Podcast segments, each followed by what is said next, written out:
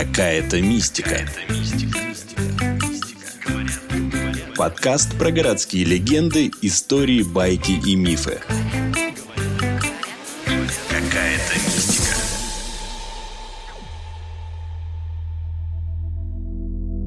Когда идешь по Коломенскому Кремлю, а он очень похож на московский, видишь очень высокие красные мрачные стены. Ощущение, что в такой стене точно кто-то замурован. А уж если ворона пролетит мимо или громко каркнет, любой экскурсовод начнет историю, что наверняка это Марина Мнишек, смутьянка, которую порхнула из башни Кремля и мстит тем, кто не пожелал увидеть в ней свою царицу.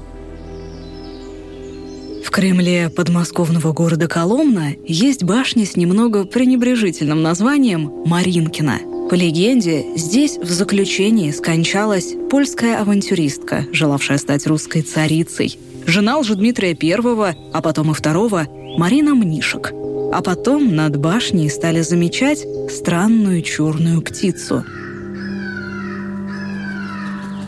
Предания утверждают, что Марина Мнишек была заключена в эту башню. Она была оборотнем, оборачивалась сорокую вороную и летала над Россией, неся разрушение. И предания рассказывают подробную историю о том, как дьяки, воевода Коломенский Данила и попы с епископом, прознав, что Марина оборачивается сорокую вороную, пришли однажды в башню к Марине, застали ее спящей и осветили окна, бойницы и двери святой водою, дабы не могла Марина вылететь из башни ворон.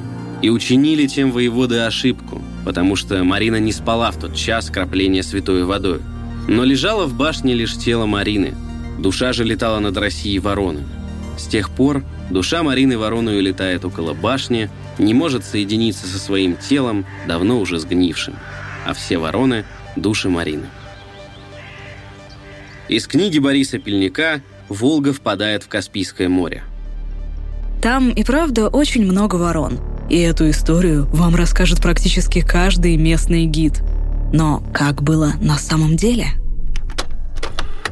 для этого давайте вернемся в начало 17 века.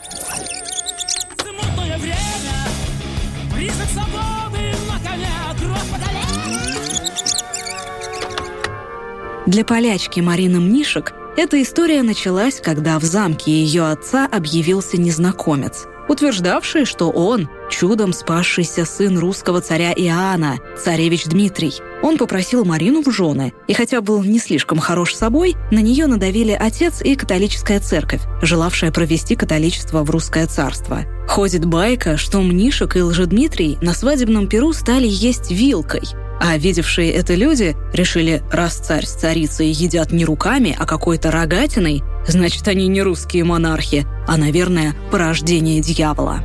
Царствовала Марина неделю. Вспыхнул мятеж, Лжедмитрия I убили, а Марину по пути домой перехватили пособники Тушинского вора, Лжедмитрия II, утверждавшего, что он уже дважды уцелевший царевич. С ним Марина, несмотря на отвращение, тайно обвенчалась. Позже Мнишек попала в Коломну, жила там и после того, как убили Лжедмитрия II, и родила сына, которого в народе называли Варенком рассказывает Михаил Жебрак, телеведущий, экскурсовод и автор книги «Подмосковье с Михаилом Жебраком». И затем, когда царские войска подошли к Коломне, она бежала на юг. При этом в Коломне она изображала царицу, у нее был двор, требовала к себе такого же отношения, но, уходя из города, она его ограбила.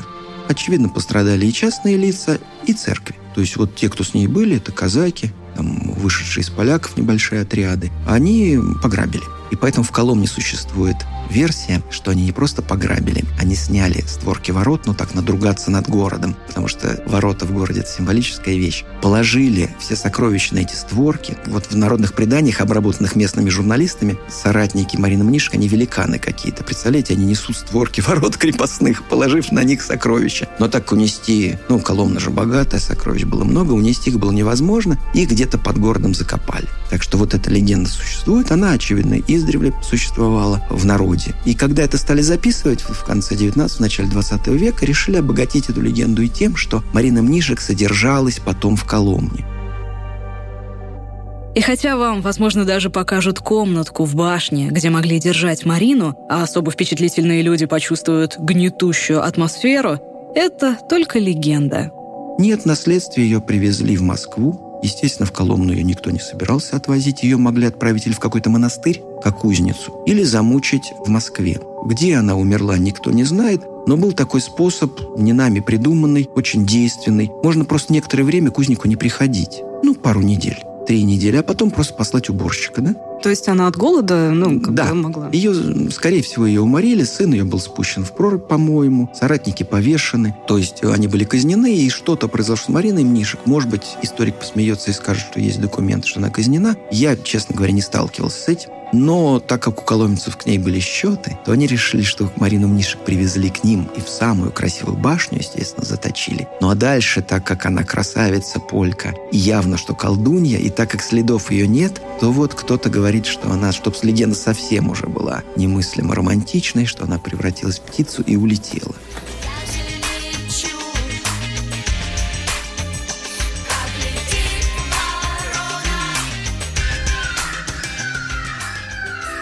И это неудивительно. В сказках очень часто ведьма превращается в сороку или ворону. Есть даже старое предание, что при Иване Грозном в Москву свезли ведьм со всех краев. Их привели на площадь, обложили вокруг соломой и подожгли, чтобы уничтожить колдовство на Руси. Поднялся густой черный столб дыма. Все ведьмы обернулись в сорок и улетели. Обманули царя. Но легенда красивая, а башне очень идет название Маринкина. Ее упоминала даже Анна Ахматова в стихотворном послании к Марине Цветаевой «Поздний ответ». Это, кстати, читает Алиса Френдлих. То кричишь из Маринкиной башни, я сегодня вернулась домой. Посмотрите, родимые башни, что за это случилось со мной. Я лазил на эту башню, когда мы ходили в походы, когда я приводил ребят. Еще она была полуразрушенная. Вот, можно было всюду в Кремле лазить. Мы на этом месте сидели, ничего мистического там не чувствовали. Здесь сплелись и журналистские байки, и народный фольклор – по еще одному преданию, Марина Мнишек, узнав о казни сына, прокляла весь род Романовых и заявила, что ни один из них не умрет своей смертью, а несметные сокровища, которые удалось украсть, наверняка заколдованы. И отсюда же пошел миф вот про этот клад Марины Мнишек, который вроде бы еще можно найти. Да, очевидно, его до сих пор ищут.